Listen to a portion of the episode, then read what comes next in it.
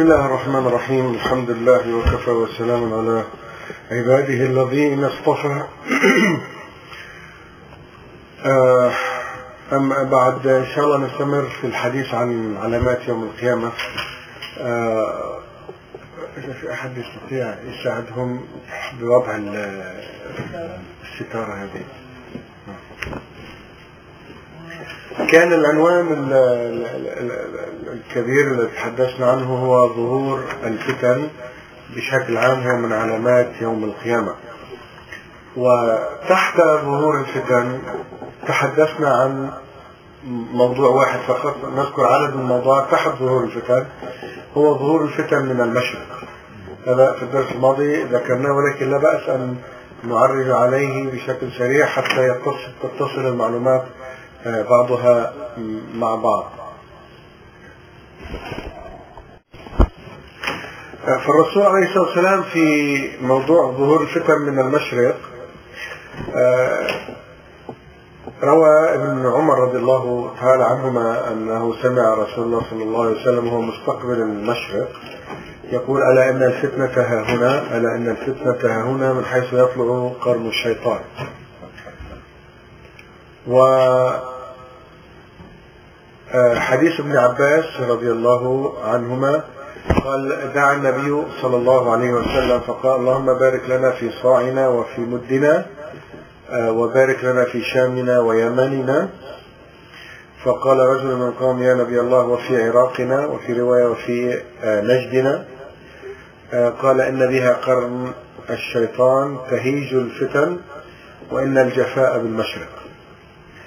فمن آه، تفصيلات ظهور الفتن أنها تظهر في جهة آه، المشرق ويقول آه، العلامة ابن حجر رحمه الله آه، أول الفتن كان منبعها من قبل المشرق فكان ذلك سببا للفرقة بين المسلمين وذلك مما يحبه الشيطان ويفرح به.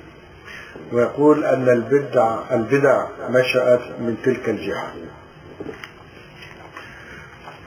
أما الموضوع الثاني في الفتن هو مقتل عثمان فتنة مقتل عثمان بن عفان آه، أمير المؤمنين آه، رضي الله تعالى عنه وأرضاه. آه، هذا الموضوع يعني يعني مهم وحساس في آن واحد وشابه كثير من الشوائب عبر التاريخ. وهنا وإن كنا لا نريد أن نتحدث بشكل مفصل وعميق إلا أننا لابد أن نذكر الحقيقة فيما جرى مع أمير المؤمنين عثمان رضي الله تعالى عنه وما علاقة قتله بالفتن. آه ظهور الفتن في عهد الصحابة رضي الله تعالى عنهم بعد مقتل أمير المؤمنين عمر بن الخطاب رضي الله عنه آه ظهرت بعد مقتل عمر رضي الله عنه. فكان عمر رضي الله عنه بمثابة الباب المغلق دون الفتن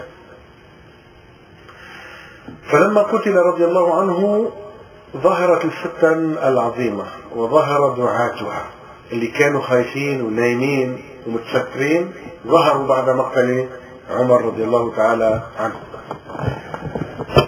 آه وممن كان يعني هؤلاء الذين لم يكونوا يجرؤون على إظهار الفتن في أيامه آه كان كذلك أناس من المنافقين الذين يظهرون للناس الخير ويبطنون الشر والكيد لهذا الدين.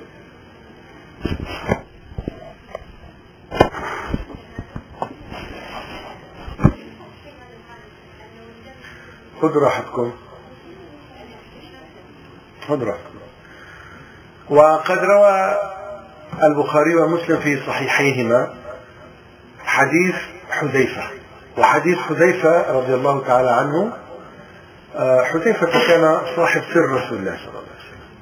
كان صاحب كان صاحب سر رسول الله صلى الله عليه وسلم. وحذيفة رضي الله تعالى عنه هو من أكثر الصحابة حفظا لأحاديث الفتن والنبي عليه الصلاة والسلام أخبره بأسماء المنافقين. وأخبره بأمور كثيرة ستظهر في آخر الزمان. لذلك كثير من علامات يوم القيامة ظهرت آه، كان يحدث بها حذيفة رضي الله عنه. إلا أن أهم حديث في هذا الباب ما رواه الشيخان عن حذيفة رضي الله عنه أن عمر بن الخطاب رضي الله عنه قال مرة في مجلسه لأن عمر رضي الله عنه كان يجلس له مجلس يجلس فيه كبار الصحابة. مش أي واحد علمائهم وسياسيهم وولاتهم يعني أهل أهل الحل والعقد كانوا يجلسون. وكان في هذا المجلس يدخل عبد الله بن عباس وكان صغيرا في وقتها. فاعترض فاعترض المشيخ الكبار أنه كيف يدخل شاب بعد صغير يدخلوا فأراد أن يبلغهم ويخبرهم آه لماذا؟ ولكن لم يقلها كستيتمنت يعني. إنما دعاه مرة إلى المجلس وقال لأصحابه ما معنى قول الله تعالى إذا جاء نصر الله والفتح؟ فالكل أعطى المعنى الظاهر للآيات أن الحمد لله الله تمم هذا الدين وأمر نبيه أن يحمده ويشكره ويسبحه على هذه النعمة فالتفت إلى ابن عباس وهو صغير في السن. قال وأنت يا ابن عباس ما تقول في هذه قال على رضي الله عنه هذا نعي رسول الله صلى الله عليه وسلم. النعي تعرفون النعي؟ النعي يعني يعني انه هذا اذان بموته. فقال عمر والله لا أعلم أكثر مما تعلم عن هذه يعني هذا هذا علمي فيها أنها نعي رسول الله صلى الله عليه وسلم ثم التفت إلى الكبار قال لهم هل علمتم لماذا ادخلتم؟ لماذا جعلته في أهل الحل والعقد؟ اذا عمر رضي الله تعالى عنه مرة في هذا المجلس وخير من يجلس في المجلس حذيفة حذيفة يعني كان إذا النبي عليه السلام خص حذيفة بعلم لم يخص به عمر. فألا يستحق حذيفة أن يكون. ولكون حذيفة رضي الله عنه كان يعلم أسماء المنافقين. فكان عمر وما أدراك ما عمر. من العشر المبشرين. وكان أمير المؤمنين. وكانت تهابه الملوك والأمراء. فكان يقول له يا حذيفة بالله أخبرني هل أنا منهم؟ هل أنا ممن عد رسول الله صلى الله عليه وسلم؟ نحو أيام. أيام. وربما شهور. ولكثرة إلحاح عمر قال إسمع يا أمير المؤمنين أخبرك ولكن لا تسألني بعد ذلك عن شيء من عن الأسماء. قال له أنت لست منهم. ريح ريح لك. أنت لست منهم. قال الآن ارتحت قعد سنين هو خايف أن يكون منهم. إلى أن أخبره أنت لست منهم؟ قال الآن أرحت أرحتني أراحك الله. إذا في مجلس عمر رضي الله تعالى عنه سأل حذيفة. أو لم يسأل حذيفة بن سأل سؤالا عاما قال أيكم يحفظ قول رسول الله صلى الله عليه وسلم في الفتنة؟ لأن عمر يعرف أن النبي عليه الصلاة والسلام حدث بحديث عظيم عن الفتنة. فسأل الحاضرين من منكم حفظه؟ من منكم شهده؟ من منكم سمع الرسول صلى الله عليه وسلم يتحدث عن الفتنة؟ فقال حذيفة رضي الله عنه أنا أحفظ كما قال عليه الصلاة والسلام. قال هاته هات هات ما عندك. احكي كله. إنك لجريء. يعني ما شاء الله يعني ما ناقصك يعني ما لك قال رسول الله صلى الله عليه وسلم فتنة الرجل في أهله وماله وجاره تكفرها الصلاة والصدقة والأمر بالمعروف والنهي عن المنكر. أحيانا الإنسان يعني بيغلط مع زوجته يخطئ بيظلمها. وكذلك أحيانا المرأة تظلم زوجها يعني كده بالسر ما يسمع والرجل أحيانا يخطئ مع أولاده يخطئ مع إخوانه مع أخواته يخطئ مع جيرانه. لأنه كما يقول ابن خلدون الإنسان مدني بطبعه فلا بد له من أن يعيش مع بني جنسه. فإذا عاش الإنسان مع الإنسان واحتك به إلا بده بدها تمر أيام حلوة وأيام مرة وأيام اتفاق وأيام اختلاف لابد. فكون الإنسان يعني من منا ما زعل من أخوه؟ من منا ما زعل منه أخوه؟ من منا ما زعل مع جيرانه؟ من منا جيرانه ما زعلوا معه؟ إلى آخره. من منا ما اختلف مع زوجته أو الزوجة اختلفت مع الزوج هذا بصير. فهذا كون الأمور الحياتية الروتينية اليومية بتصير هذه أمرها بسيط. النبي عليه الصلاة والسلام قال هذه تكفرها الصلاة والصدقة يعني الزكاة وغيرها والصدقات والأمر بالمعروف والنهي عن المنكر. هذه بتغطي هذه. قال عمر ليست هذه. أنا مش هذا سؤالي. أنا لم أسألك عن هذه الفتنة. فتنة الرجل مع أهله وجيرانه وأقربائه. أنا ما عم بسألك عن هذا. وماله. ما أسألك عن هذه الفتنة. ولكن التي أي الفتنة التي تموج كموج البحر. أسألك عن الفتنة التي تموج كموج البحر. قال يا أمير المؤمنين لا بأس عليك منها علم بها. حذيفة رضي الله عنه عنده علم بها. قال ليس عليك بأس منها إن بينك وبينها بابا مغلقا. إن بينك وبين هذه الفتنة العظيمة التي تموج موج البحر بينك وبينها باب مغلق. قال عمر رضي الله عنه هذا الباب يفتح يفتح الباب أم يكسر؟ وبسؤال عمر رضي الله عنه هل الباب يفتح أم يكسر؟ فيها مغزيان. المغزى الأول نسمع جواب حذيفة ثم أقول لكم المغزى قال لا بل يكسر. قال لا بل يكسر. كسره إشارة إلى قتله. مش موت طبيعي يفتح وكسره معناه ما يغلق بعدين. لأنه إذا باب انفتح نغلق فين نغلق. إذا باب انكسر مهما غلق مش بده يغلق مكسور.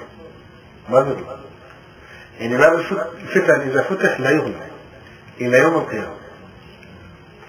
لذلك قال عمر رضي الله عنه قال ذلك أحرى أن لا يغلق. هذا مش حينغلق إذا كسر لا يغلق.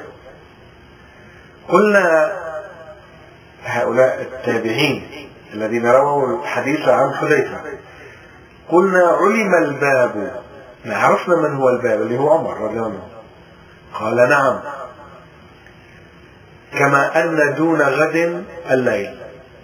يعني قبل ما يجي بكره إحنا هلا بعدنا بالنهار السماء غابت الشمس. قبل ما يجي بكره الصباح شو بده شو بده يمر علينا؟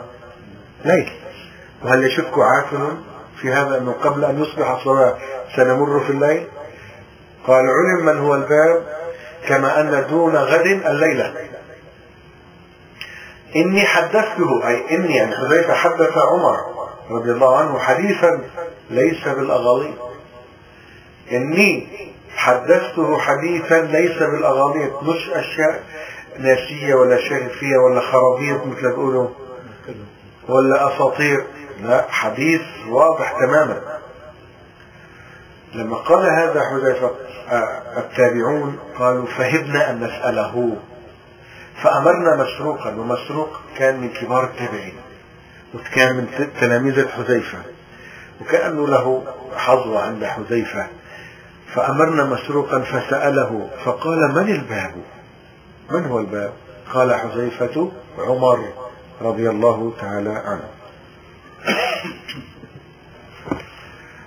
وحدث ما أخبر به الصادق المصدوق صلى الله عليه وسلم. قتل عمر رضي الله عنه. وكسر الباب وظهرت الفتن ووقع البلاء فكان أول فتنة. ظهرت بعد مقتل عمر رضي الله عنه هي قتل الخليفة الراشد عثمان بن عفان رضي الله تعالى عنه ذو النورين. على يد طائفة من دعاة الشر ويسميهم العلماء الأوباش. الذين تألبوا عليه من العراق ومصر ودخلوا المدينة وقتلوه وهو في داره رضي الله تعالى عنه. ومن كان يعني يطلع على المزيد يمكن العودة إلى العواصم من ويمكن العودة إلى البداية والنهاية وإلى كتب المؤرخين. وقد ذكر النبي صلى الله عليه وسلم لعثمان رضي الله عنه ذكر له أنه سيصيبه بلاء. وطلب منه أن يصبر. وأخبره بأن الله سيلبسك قميصا لا تنزعها حتى تلقاني على الحوض. حتى تلقاني على الحوض. لذلك لما أصر الأوباش إلى خلعه عن الخلافة لم يرفض لأنه يحب الدنيا أو يحب الرئاسة. وكان في وقته فوق الثمانين سنة عمره. العمر ثمانين لماذا يتمسك بالحكم؟ إلا أن النبي صلى الله عليه وسلم هذا انتبهوا له هذا حديث مهم في هذا الصدد. ونرد به على الذين عندهم أجندات أخرى وأيديولوجيات أخرى وعندهم حقد في قلوبهم. أن النبي عليه الصلاة والسلام أخبرهم. أنه أن الله سيلبسك قميصا لا تنزعها وهي الخلافة حتى تلقاني على الحوض. وبشره بأنه هو أصلا من المبشرين بالجنة. لذلك النبي عليه الصلاة والسلام ذكر له أنه سيصيبه بلاء. ولهذا صبر رضي الله عنه. ونهى الصحابة وهم في المدينة نهاهم عن قتال الخارجين عليه. وكان يقول لهم لا أريد أن أكون سببا في إراقة دم مسلم واحد. هو اللي فد نفسه. قال لا أحد رفض أن يقاتل أحد من الصحابة الخارجي صحيح الصحابة في حينها لم يكونوا متوفرين بكثرة في المدينة معظمهم كانوا في الأمصار والأقطار والفتوحات لأن معظم الفتوحات حدثت في زمن عثمان. في زمن عثمان فتحت كابل عاصمة أفغانستان. في زمن عثمان وصل الإسلام إلى حدود الصين. لأنه تعرفون أفغانستان لها حدود على الصين. شريط صغير بس لها حدود مع الصين. نعم. فلذلك في زمن عثمان رضي الله عنه أكثر توسع للدولة الإسلامية في العهد الإسلامي آه الراشد عهد الخلفاء الراشدين. هذا كلام عن بني أمية. بني أمية وصلوا استبعد وصلوا من جهة الأندلس إلى آخره. ولكن من جهة الشرق في زمن عثمان رضي الله عنه كان كان يعني الإسلام توسع كثير. ف فنهى الصحابة. عن قتال هؤلاء الخارجين عليه كي لا يراق دم من أجله رضي الله عنه. وهذا ثابت في أحاديث عنه رضي الله تعالى عنه. ممكن تنظر العواصم من القواصم في هذا. وفي الحديث الذي رواه أبو موسى الأشعري رضي الله تعالى عنه قال خرج النبي صلى الله عليه وسلم إلى حائط من حوائط المدينة. ما هو الحائط؟ الجدار هذا واحد من المعاني. لا لا الحائط هو البستان حديقة. ترد في الأحاديث زمان النبي صلى الله عليه وسلم استعمال الحائط للحديقة أكثر من الحديقة أو البستان. كان النبي صلى الله عليه وسلم مرة في حائط من حوائط المدينة ومعه أبو موسى الأشعري. فجاء أبو بكر فاستأذن حتى يدخل لأنه كانت البساتين مصورة يعني. فأذن له فدخل. ثم جاء عمر يدخل يعني انتظر حتى أستأذن لك. فأذن له فدخل. وكان النبي عليه الصلاة والسلام التفسير الحديث مو ذاكره هذا الحائط كان فيه بئر. بئر ماء فالنبي عليه الصلاة والسلام جالس ورجله مدلاه في البئر رجلاه. فاستأذن أبو بكر فأذن له فجاء فجلس عن يمين النبي صلى الله عليه وسلم. ثم جاء عمر فاستأذن فأذن فدخل فجلس عن يساره. فلما جاء عثمان رضي الله تعالى عنه فاستأذن. فقلت كما أنت مثل ما قال مع الآخرين يعني كما أنت يعني مكانك خلينا حتى أستأذن لك الرسول صلى الله عليه وسلم في الدخول. حتى أستأذن لك. فقال النبي صلى الله عليه وسلم ائذن له وبشره بالجنة معها بلاء يصيبه. لم يقل هذا لأبي بكر ولا لعمر. قال ائذن له وبشره بالجنة بس مع معها مع الجنة بلاء يصيبه. فالنبي عليه الصلاة والسلام بلغه بما سيحدث معه. لذلك صبر بتوصية من النبي صلى الله عليه وسلم. ثم لما جاء فجلس في المقابل تتمة الرواية يعني هذا عن يمين عن شمال وعثمان جلس مقابل النبي صلى الله عليه وسلم يعني face to face واجه النبي صلى الله عليه وسلم. هذا الحديث رواه البخاري في صحيحه. وخص النبي عليه الصلاة والسلام من بين الثلاثة خصه بذكر البلاء مع أن عمر قتل أيضا. عمر مات مقتولا. رضي الله عنه لم يمت على فراشه. لكون عمر لم يمتحن بمثل ما امتحن به عثمان. من تسلط القوم الذين أرادوا منه أن ينخلع من الإمامة بسبب ما نسبوه إليه من من الجور والظلم بعد إقناعه لهم ورده عليهم ورضي الله عنه رضي الله عنه كان يعني متواضع لدرجة. كل واحد يقول له أنت عملت هيك؟ يقول له طب إيش عملت أنا؟ عملت هيك يقول له الشغلة الفلانية هيك رد عليه الشغلة الفلانية كان يسمعهم ويرد عليهم. ما كان أنا الخليفة وعليك السمع والطاعة ولو تأمر عليك عبد حبشي وأنا من قريش وأنا من العشرة وأنا لي سابقة وأنا جهزت جيش العسرة ما كان يقولها لم يكن يرد بهذا. يعني هذا يعني لا لا يشفي غريب السائل. إنما أنا أرى واحد واثنين وثلاثة وأربعة. ومن ضمن ما ذكروا هؤلاء الأوباش أنك لم يعني تخلفت عن معركة بدر. قال صحيح. ولكن كانت زوجتي رقية بنت رسول الله صلى الله عليه وسلم في مرض موتها. كانت في مرض موتها. فأمرني الرسول صلى الله عليه وسلم أن أفضلها يعني أبقى معها أخدمها. لأنه ماتت في تلك الفترة. والنبي عليه الصلاة والسلام أعطاه سهم من بدر ليش؟ لأنه بنيته بده يخرج وإنما الأعمال بالنيات. والنبي عليه الصلاة والسلام بعدها بسنين لما خرجوا من المدينة إلى تبوك فقال عليه الصلاة والسلام في الطريق أنه ما قطعنا واديا ولا صعدنا جبلا إلا معنا أناس في المدينة. كيف الناس في المدينة معنا؟ قال حبسهم العذر هم بنفسهم يجوا. ورغبوا أن يأتوا ويريدون بس ما عندهم لا مال ولا عندهم حصان ولا عندهم زاد ولا عندهم سيف ما عندهم شيء. اللي من ضمنهم أبو ذر كان واحد منهم رضي الله عنه. وعلى ولا على الذين إذا ما أتوك لتحملهم. قلت لا أجد ما أحملكم عليه رسول الله بدي أمشي معك على الجهاد طب ما بقى عندي سيف أعطيك ولا عندي زاد كافي لكم ولا عندي شيء أحملكم عليه. ما فيني ما عندي.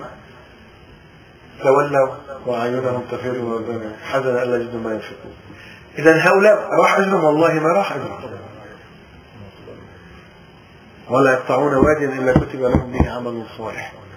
ما طلعوا جبل ولا نزلوا وادي ولا مش في إلا أهل المدينة. إذا لا غروة ولا عجب أن يكون لعثمان رضي الله عنه نصيب في غنيمة بدر لأنه إنما الأعمال بالنيات بعدين من القاسم النبي صلى الله عليه وسلم وهل نشك في في عدل النبي عليه الصلاة والسلام؟ ما هو القدوة. بل فعله تشريع. بل فعله أيضا تشريع. وذكروا أشياء وأشياء ليس الآن مجالها. لو شئتم مرة ثانية ممكن نتكلم عنها. المهم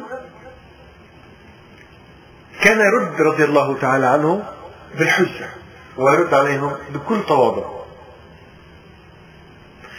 وبمقتل عثمان رضي الله عنه لماذا نقول مقتل عثمان أول الفتن؟ لأن بمقتل عثمان انقسمت الأمة انقسم المسلمون ووقع القتال بين الصحابة رضي الله عنهم. وانتشرت الفتن والأهواء وكثر الاختلاف وتشعبت الآراء ودارت المعارك الطاحنة في عهد الصحابة رضي الله تعالى عنهم. وكان النبي صلى الله عليه وسلم يعلم ما سيقع من الفتن في زمنهم. فإنه مرة من الأيام صعد على على أطم من آطام المدينة. الأطم هو الأبنية المرتفعة. شوية كان بطرف المدينة كان في أبنية مرتفعة فمن يصعد على السطوح على أسطحتها يرى المدينة تحته. فقال هل ترون ما أرى؟ الصحابة اللي معه كم واحد معه؟ هل ترون ما أرى؟ قالوا لا يا رسول الله. قال فإني لأرى الفاء عطف للتوكيد كمان. ولأرى لا أرى يعني للتوكيد لام التوكيد هون فإني لأرى الفتن تقع خلال بيوتكم كوقع القطر مثل المطر. هذا الحديث رواه مسلم في صحيحه.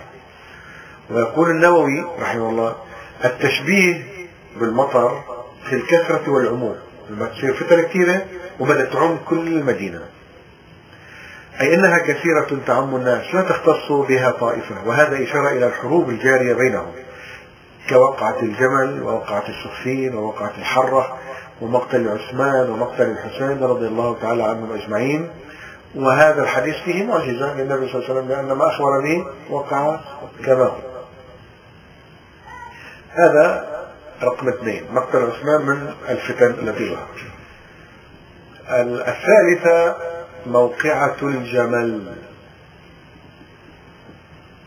من الفتن التي وقعت بعد قتل عثمان رضي الله تعالى عنه ما وقع في معركة الجمل. ومعركة الجمل حقيقة هذه بدي إياكم تهتموا فيها أكثر من مقتل عثمان ليس من حيث الأهمية من حيث الشبهات حيث الشبهات حولها. إنما ما يعني الذين قتلوا عثمان لم يعودوا موجودين الآن. إنما صدى صحيح أن مقتل عثمان هو باب الفتن الذي كسر الذي حدث عنه النبي صلى الله عليه وسلم إلا أن يعني تأثيرها على الأمة الآن أو منذ ذلك الوقت إلى الآن لم يعد يعني يردد دائما. صحيح هو كان سبب في انقسام الأمة ولكن لم يعد الآن الذين قتلوه لم نعد لهم آه، مثلا أفكار موجودة إلى الآن أو جماعات أو فئات أو مذاهب موجودة الآن. إنما موقعة الجمل وموقعة صفين سأخطر منها ستأتينا بعد. هذه كانت البداية الحقيقية للفرق الموجودة الآن أو لأكبر فرقتين موجودتين الآن اللي هن السنة والشيعة. وتكرس ذلك مع معركة الصفين تكرس بشكل واضح. ولكن أهمية ذكر الموضوع هنا ولو بشكل مختصر أن نعلم حقيقة ما جرى وليس غرضنا أن تفصيل ما جرى إنما حقيقة ما جرى. من الفتن التي وقعت بعد مقتل عثمان رضي الله عنه ما وقع في معركة الجمل المشهورة بين علي رضي الله عنه من جهة وعائشة وطلحة والزبير من جهة أخرى رضي الله تعالى عنهم أجمعين. فإنه لما قتل عثمان اسمعوا بالضبط إلى الحق والحقيقة. ودائما سأكررها عدة مرات مشان تنتبهوا. لما قتل أمير المؤمنين عثمان بن عفان ذي النورين زوج ابنتين من بنات النبي صلى الله عليه وسلم رقية وأم كلثوم رضي الله عنهما أتى الناس عليا. وهو في المدينة. كان ما جاء في المدينة قتل وعلي كان في المدينة. فقال له هذا باختصار شديد. قال له أبسط يدك نبايعك فقال حتى يتشاور الناس شوفوا الناس فتن. الأوباش دخلوا على دار الخلافة وقتلوا الأمير المؤمنين. وهم محتلين المدينة. كيف تكون بيعة والأوباش محتلين المدينة أصلا. لدرجة أنه قتلوا الأمير. لا لا لسه خوارج بعدين هدول لذلك مشان ما يسمع بيقولوا الذين تألهوا على عثمان ما سموهم خارجين. آه وبالمناسبة لم يكفروه إنما الخوارج كفروا عليا هذا المشكلة. لذلك الأوباش رغم فسادهم ورغم شرهم ورغم خطأهم مو مثل الخوارج. الخوارج أشد. النبي عليه الصلاة والسلام قال يمرقون كما سيمر معنا. من الدين كما يمرق السهم من الرمية تخرج من الدين على إنما الأوباش مو كان عنده شبهات وعبد الله بن سبأ لعب دور كبير. وناس عندها أغراض في قلبها مرض لعبت قلبت هالناس من مصر ومن العراق قلبوا والتقوا ورأسل الإثنين وإجوا. وهم يظنون أنهم يحسنون صنعا. على كل حال يعني هذا التمييز آه، بين الذين آه، تألبوا على عثمان وبين الخوارج. فقال عمر علي رضي الله عنه لا أقبل البيعة حتى يتشاور الناس. أنا بدي بس أطلع تحت ظل مين؟ هو انتخب أميرا تحت ظل الخارجين هؤلاء والذين تألبوا على عثمان. فقال بعضهم لئن رجع الناس إلى أمصارهم اللي إجا من مصر رجع من مصر إجا من العراق رجع من العراق بعد مقتل عثمان ولم يكن بعده قائم ما جاء بعده أمير وخليفة لم يؤمن الاختلاف وفساد الأمة. بصير كل قطر بيستقل بيعمل أمير حلو وكانت يعني كلام صحيح 100% لو لو رجع هؤلاء إلى أقطارهم وما في أمير انتخب كل بلد بغني علينا مثل اليوم. صار عندنا حسني وعندنا حوض الأسد وعندنا صدام حسين وعندنا قعد انه هذول في ناس منهم ماتوا؟ ولا أنتم صحابكم قريب ف ولكن يعني يعني انتبه هذه النقطة. من هؤلاء الأوباش لم يكن غرضهم ضد الإسلام. إنما كان تأولوا أشياء وهم على باطل بلا شك. إنما ما خرجوا حتى قالوا لابد أنه ننتخب رئيس أمير. لذلك رفض علي. هم راحوا للزبير بده ينتخبوا أمير. رفض الزبير. راحوا لطلحة. رفض قالوا كيف؟ يعني أدركوا شنعة عملهم. شناعة العمل صارت الدولة الإسلامية كلها الممتدة من كابول إلى يمكن عمق أفريقيا وراء مصر الإسلام ما لها رأس. فقالوا واحد منكم ولم نقتلكم كلكم. كما قتلنا أمير المؤمنين. فرضي علي رضي الله تعالى عنه بالبيعة. رضي بالبيعة. ورفض الزبير ورفض طلحة. قال كيف ننتخبوا تحت ظل التهديد يعني تحت السلاح الأجنبي مثل ما اليوم مثل انتخابات العراق اليوم. شوف هلا بيفرح لنفسه كثير شو اسمه هذا المالكي انه انه إنه منتخب من قبل الشعب مثلا. آه، ما شاء الله تحت ظل الاحتلال كيف بده؟ نعم. فلذلك كانوا كانوا راضين كيف نقبل فقالوا تعالى يا نقتلك أو تبايع فأول من بايع طلحة قبل الزبير. ونعرف طلحة إيش؟ عنده بجسمه شغله علامة مميزة. مشلول اليد اليمنى. ليش؟ عشان معركه أحد. لأنه دافع عن النبي صلى الله عليه وسلم بمعركة أحد فجاءته السهام في يده حتى شلت يمينه. وكان الصحابة يقولون إذا ذكرت أحد فذاك يوم طلحة. ذكرت هي لأنه دافع عن النبي لما جاء له عليه المشركون. وانحاز في شعب آه، من في في, في جبل أحد. كانوا كادوا يقتلون النبي المفروض كادوا لما فهموا أن الله سبحانه وتعالى حميه فكان المدافع في الرماح سعد بن وقاص أرمهم سعد أيدك روح القدس. كان رامي أشهر رماة كان سعد ما بتخطئ له سهم وكان طلحة إيش؟ اللي اراد ينافع عن عنهم. ولما أصيب النبي صلى الله عليه وسلم حمله طلحة على على ظهره حتى صعد به. المهم هؤلاء الأوباش قالوا تعست البيعة. أول يد تصافح أمير المؤمنين يد الشلاء. فتشاءموا من هذا. الخلاصة أنه نحن ما نريد كل هذا لم نذكره وليس الآن مجال لأنه ليس موضوعنا ذكر التفصيلات إن موضوعنا مرة هنا أقول لكم اسمعوا إلى الحق والحقيقة وما ورد في التاريخ الصحيح. إذا قال حتى يتشاور الناس فقال بعضهم لا رجع الناس إلى أنصارهم بمقتل عثمان. ولم يكن بعده قائم لم يؤمن لم يؤمن الاختلاف وفساد الأمة. فألحوا على علي رضي الله تعالى عنه في قبول البيعه فبايعوه. وكان ممن بايعه طلحة اول واحد والزبير رضي الله عنهما ثم ذهبا إلى مكة للعمرة. تمت البيعة ورجعوا الأوباش إلى بلادهم. فاتفق طلحة والزبير انه يروح يعتمروا من المدينة. راحوا جنوبا لمكة العمرة فكانت عائشة في هذا الوقت في وقت مقتل عثمان في مكة. فلقيتهم عائشة رضي الله تعالى عنها. وبعد حديث جرى بينهم في مقتل عثمان حكوا أخبروها إيش اللي حدث.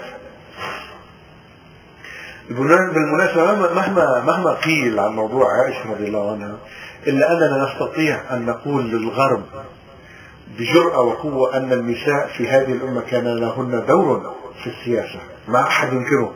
قبل أن تولد هؤلاء الأمم أصلا قبل أن يهاجر أهل السجون من أوروبا ويرمون هون في هذه البلد اللي سموها أمريكا فيما بعد. كان الإسلام للمرأة فيها دور قوي في الحل والعقد والرأي وفي السياسة.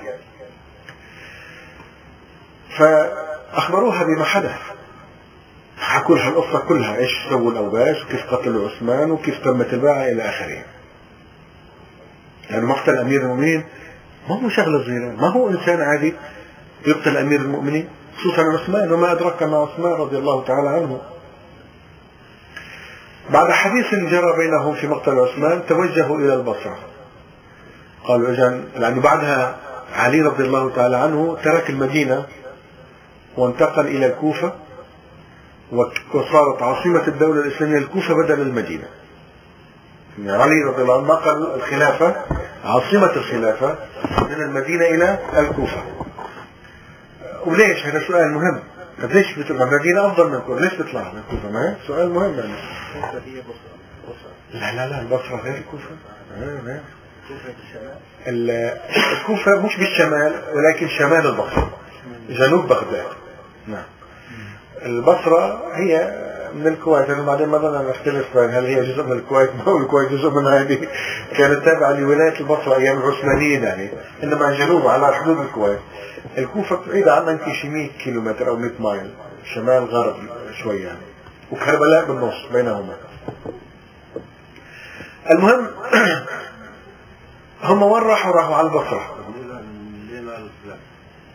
الآية ليه لينا الخلافة؟ كويس هذا السؤال ونحن أنا كنت متأمل نحكي كثير اليوم بس ما بتحبوا تكمل بعد المغرب ولا أنتم عندكم اكتيفيتي بعد المغرب؟ أنتم إذا بتحبوا نكمل بنكمل الخلاصة إنه ليش نقل الخلافة إلى الكوفة؟ المدينة تقريبا في عهد عثمان اختلفت عن المدينة زمن عمر. ليش؟ المدينة في زمن عمر كان آمر الصحابة كلهم بقوة شخصيته ممنوع حدا من الصحابة. انتبهوا إلى فهم عثمان عمر رضي الله عنه الساقب قال ممنوع أحد من الصحابة يخرج من المدينة ويخبرني. وإذا أذنت له بيخرج ما أذنت له ما بيخرج هذا كان عرف ماشي على الصحابة. ليش؟ سؤال مرة ليه؟ قال أخشى إذا خرجتم خصوصا أنتم الكبار. كل واحد من الأقطار والأمصار له محبين. تروح هناك خلاص هذا العشاق علي وهذا العشاق عثمان وهذا العشاق طلحة وهذا العشاق الزبير. كل واحد بيصير يعمل لي إمارة لحاله هو مسؤول يختلف قال له بدلكم ممنوع حدا يسافر إقامة جبرية كاملة. اللي حدا بده يطلع إلا العمرة هذه أصل مكة وكله حجاز ما في مشكلة. بس ممنوع أحد يخرج بصوت برا. كلكم هون. وقال له أنا أي نيد يو أنا محتاجكم أنتم أهل الحل والعقد وأنتم صحابة النبي صلى الله عليه وسلم وأنتم شهدتوا التنزيل. أنا محتاجكم في حكم البلد. أنا وحدي ما بدي إياكم أنتم في تساعدوني أهل أهل الشورى أهل الحل والعقد. لما استلم عثمان رضي الله تعالى عنه فتح الباب. اللي بده يروح يروح بده ما, ما, عندي مشكلة. فمعظمهم انتقل تقريبا فرغت المدينة من الكبار. ثم لما جاء هؤلاء الأوباش بسهولة على المدينة بسهولة قتلوا أمير المؤمنين. ما كان في قوة قوية في المدينة. وإن كان عثمان رضي الله عنه رفض من بقي من الصحابة أن يدافعوا عنه ولكن لو لو صار بده يصير دامه فلما استلم الخلافة جماعة الكوفة والعراق بشكل عام قالوا لعلي تعال عندنا نحن نحن شيعتك ونحن أهل الحل والعقد ونحن جنودك بنا فيك تستطيع تحكم الدولة. فذهب هنا. وكان كما سيمر معنا من ضمن كبار قادة الجيش عنده من الذين شاركوا في مقتل عثمان كان معه في الجيش. وكما يقول ابن القيم وابن تيمية وابن حجر وصاحب العواصم والقواسم أنه لا معاوية كان يسيطر على جيشه بالكامل ولا علي كان يسيطر على جيشه بالكامل. لأنه دخلت قلنا الفتن بلشت ودخلت الأهواء ودخل الناس اللي عندها أجندات وعندها يعني أشياء أخرى. فاضطر أن ينسي هناك. وها وابن عباس رضي الله عنه لم ينصحه. قال لا تذهب. لا تترك المدينة يا أمير المؤمنين. ولكن ذهب. ولما بعدين بعد سنين لما الحسين رضي الله عنه طلبوا أهل الكوفة قال له ابن عباس يا ابن عم لا سيخذلوك كما خذلوا والدك. أنا نصحت أبوك ما رد علي. وأنا عم نصحك لا تروح لهم سيخذلوك كما خذلوا أباك ويقتلوك كما قتلوا أباك. يعني مين قتل الخوارج من هو نقتل ما نقول الخوارج. فلذلك ولكن اجتهاد. نكمل الموضوع. نفهم بالضبط إيش موضوع آه، موقعة الجمل. الآن في عندنا أكبر شخصية في الإسلام أمير المؤمنين قتل والآن والقتلة موجودين في العراق في الكوفة. والآن من هو ولي الأمر؟ علي أمير المؤمنين رضي الله عنه. فلما أخبراها بما حدث قالت إذا علينا بالبصرة. نروح إلى علي رضي الله عنه ونكلمه في الموضوع.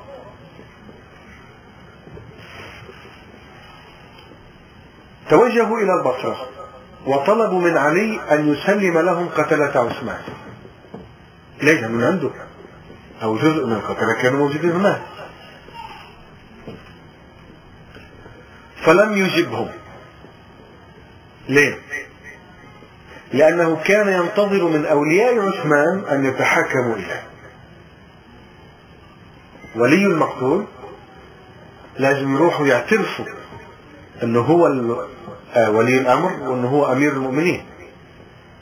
ثم يطلب منه أن يسلمهم قتلة عثمان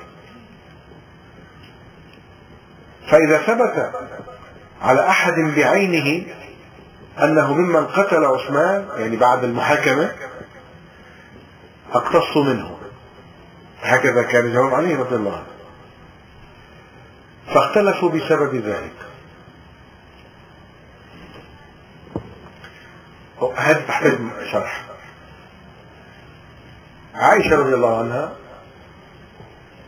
وطلحة والزبير ذهبا إلى علي قال سلمنا قتلة عثمان لأنه موجود عنده. قال هيك سلمكم العصفور ما أنا أول شيء اللي بيطالب بتسليم القاتل هو ولي المقتول. ومين كان ولي المقتول في في ذلك الوقت؟ ولي عثمان. معاوية لأنه هن أولاد عم ومن كلف معاوية في المسألة زوجة عثمان زوجة عثمان لما قتل زوجها وقطعوا وجاءت تدافع عنه فقطعوا لها حتى أربع أصابع من يدها. فوضعتهم في قميص عثمان وأرسلتهم إلى الشام. لأنه كان هو إيش؟ حاكم الشام. كان والي الشام من أيام عمر رضي الله عنه. مش من أيام عثمان من أيام عمر. عمر هو رضي الله عنه هو الذي وضعه إيش؟ والي على الشام. ومعاوية عنده عنده جيش عنده ولاية الشام كلها.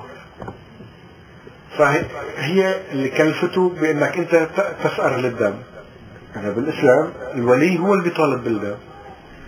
فعلي رضي الله عنه مش أنتم بتطالبوا بدم عثمان خلي معاوية هو المكلف يجي طالب. ولحتى يطالب معاوية لازم يعترف انه أمير المؤمنين. وهذا حق حق كل الحق. انت بدك تطالب بقتله معترف فيني اني أمير المؤمنين؟ لا. إذا كيف بدي سلمك ما مختلفين على المبدأ. معاوية رضي الله عنه لم يبايع عليا. لم يبايعه أصلا.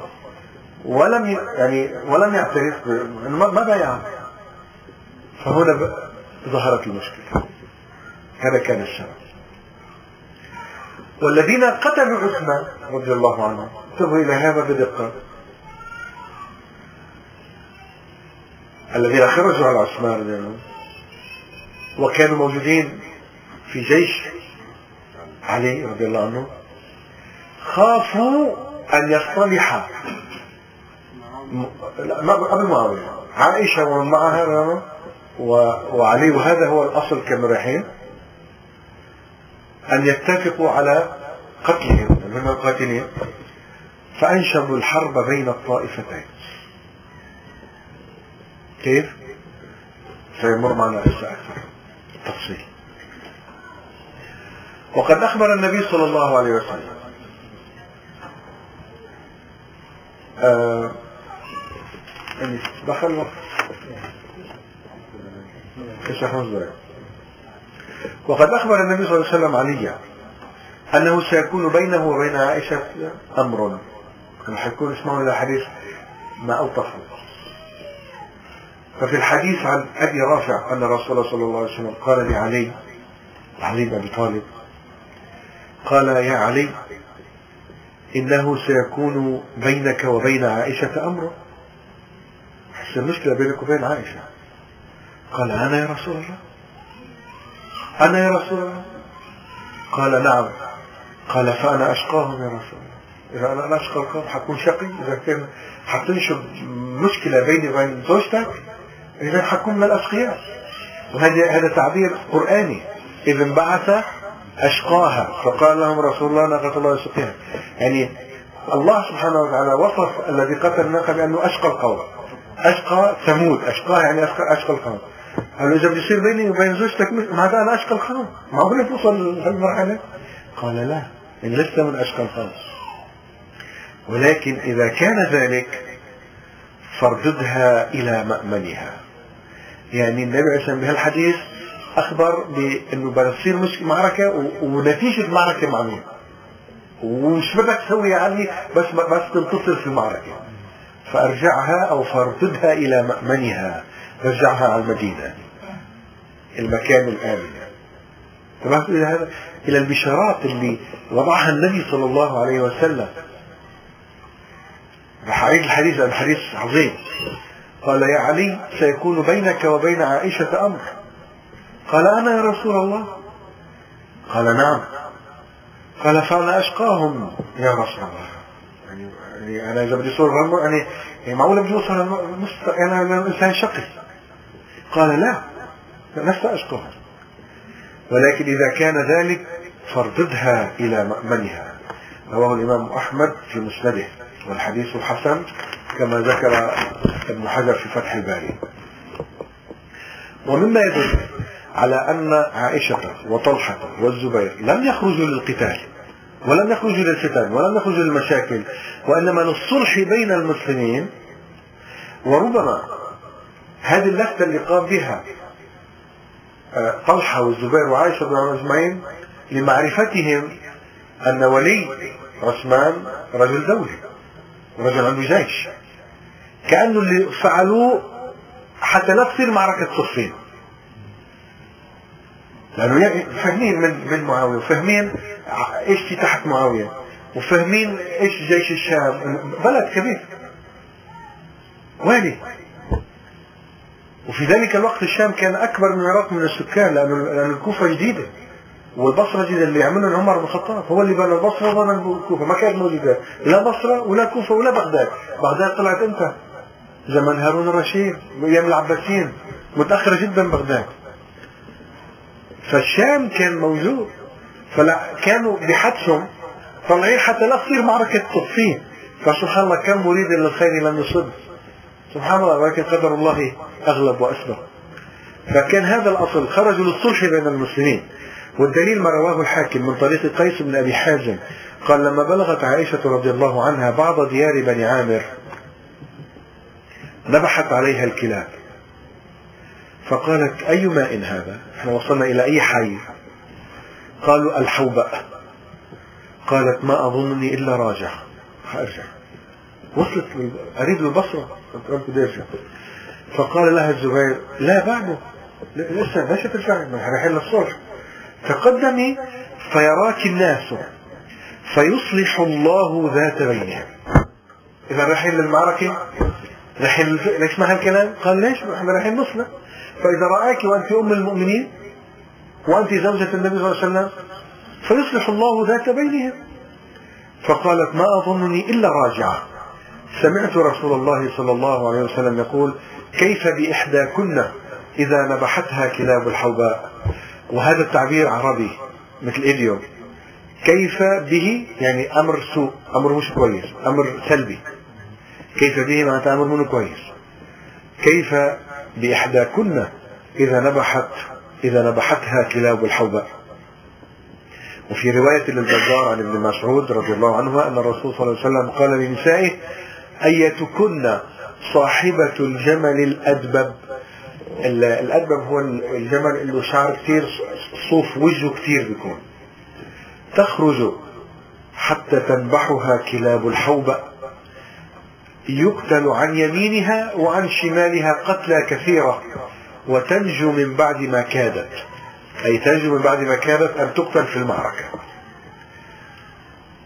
كذلك ذكره ابن حجر في الفتح. قال ابن تيمية وهو من المحققين رحمه الله إن عائشة لم تخرج للقتال وإنما خرجت بقصد الإصلاح بين المسلمين وظنت أن في خروجها مصلحة للمسلمين. ثم تبين لها فيما بعد بعد ما أن ترك الخروج كان أولى فكانت إذا ذكرت خروجها تبكي حتى تبل, تبل خمارها. وهكذا عامة السابقين ندموا على ما دخلوا فيه من القتال فندم طلحة وندم الزبير وندم علي رضي الله تعالى عنهم أجمعين. وكانت مما اشتهرت بقوله كانت عندما تذكر تقول يا ليتني كنت نسيا منسيا كما قالت مريم آه، عليها السلام. لم يكن يوم الجمل لهؤلاء قصد في القتال ولكن وقع الاقتتال بغير اختيارهم. فإنه لما تراسل علي وطلحة والزبير وقصدوا الاتفاق. هؤلاء كانوا في معسكر وهؤلاء في معسكر. بدأوا يتراسلوا شو ما نسوي ما نسوي بتعملوا إحنا طلعنا للإصلاح وكذا. فبنهاية الأمر توصلوا للاتفاق. وقصدوا الاتفاق على المصلحة وأنهم إذا تمكنوا طلبوا قتلة عثمان أهل الفتنة. وكان علي غير راض بقتل عثمان ولا معينا عليه. كما كان يحلف دائما فيقول والله ما قتلت عثمان. ولا مالأت على قتله. يعني ليش ما مالأت. يعني ما اتفقت مع حدا بالسير ولا من تحت لتحت حتى يقتلوه وهو الصادق البار في يمينه رضي الله تعالى عنه. فخشي القتلة الموجودين هناك أن يتفق علي معهم على إمساك القتلة. ولو إحنا حنطلع كبش المحل بالنص فحملوا على عسكري طلحة والزبير. يعني بالليل اتفقوا. ووزعوا نفسهم قسمين فرقة شنت آه، هجوم أتاك على جيش علي في الليل وفرقة ثانية شنت هجوم على آه، معسكر طلحة والزبير. فماذا ظن علي أن طلحة والزبير غدر؟ وماذا ظن طلحة أن معسكر علي غدر؟ فنشب القتال. إذا هؤلاء الأوباش الذين قتلوا عثمان كانوا سببا في معركة الجمل سببا مباشرا بعد أن اتفق الطرفان. بعد أن اتفق بهذه الروايات الصحيحة التي ذكرناها والمؤرخون الذين ذكرنا أسماءهم والعلماء الكبار أن كان الخروج من أجل المصلحة والاتفاق وحقن الدماء ولم تخرج عائشة إلا لكونها أم المؤمنين. أم هذا الطرف وأم هذا الطرف. أم هذا الفريق وأم هذا الفريق. فهي أم المؤمنين. وهذا ما رآه الزبير أن عندما يراك الناس سيصطلحوا إن شاء الله. ولكن الأباش فهموا أن الدائرة ستكون عليهم. ففي الليل فعلوا فعلتهم ويقال أن عبد الله بن سبأ كذلك كان له دور في هذا وهو يهودي من اليمن آه، أظهر إسلامه وكان هو السبب المؤثر في تحريض وتحريش الناس على علي رضي الله عنه وكان السبب في آه، آه، نشوب المعركة بين الصحابة معركة الجمل. معركة صفين أو موقع صفين إن شئتم نذكرها بعد المغرب أو نذكر التفسير كما تريدون إن شاء الله. سبحانك اللهم وبحمدك أشهد أن لا إله إلا أنت نستغفرك ونتوب إليك. والعصر إن الإنسان الفصل الذين عملوا الصالحات وصححك وصححك جزاكم الله خيرا. السلام عليكم.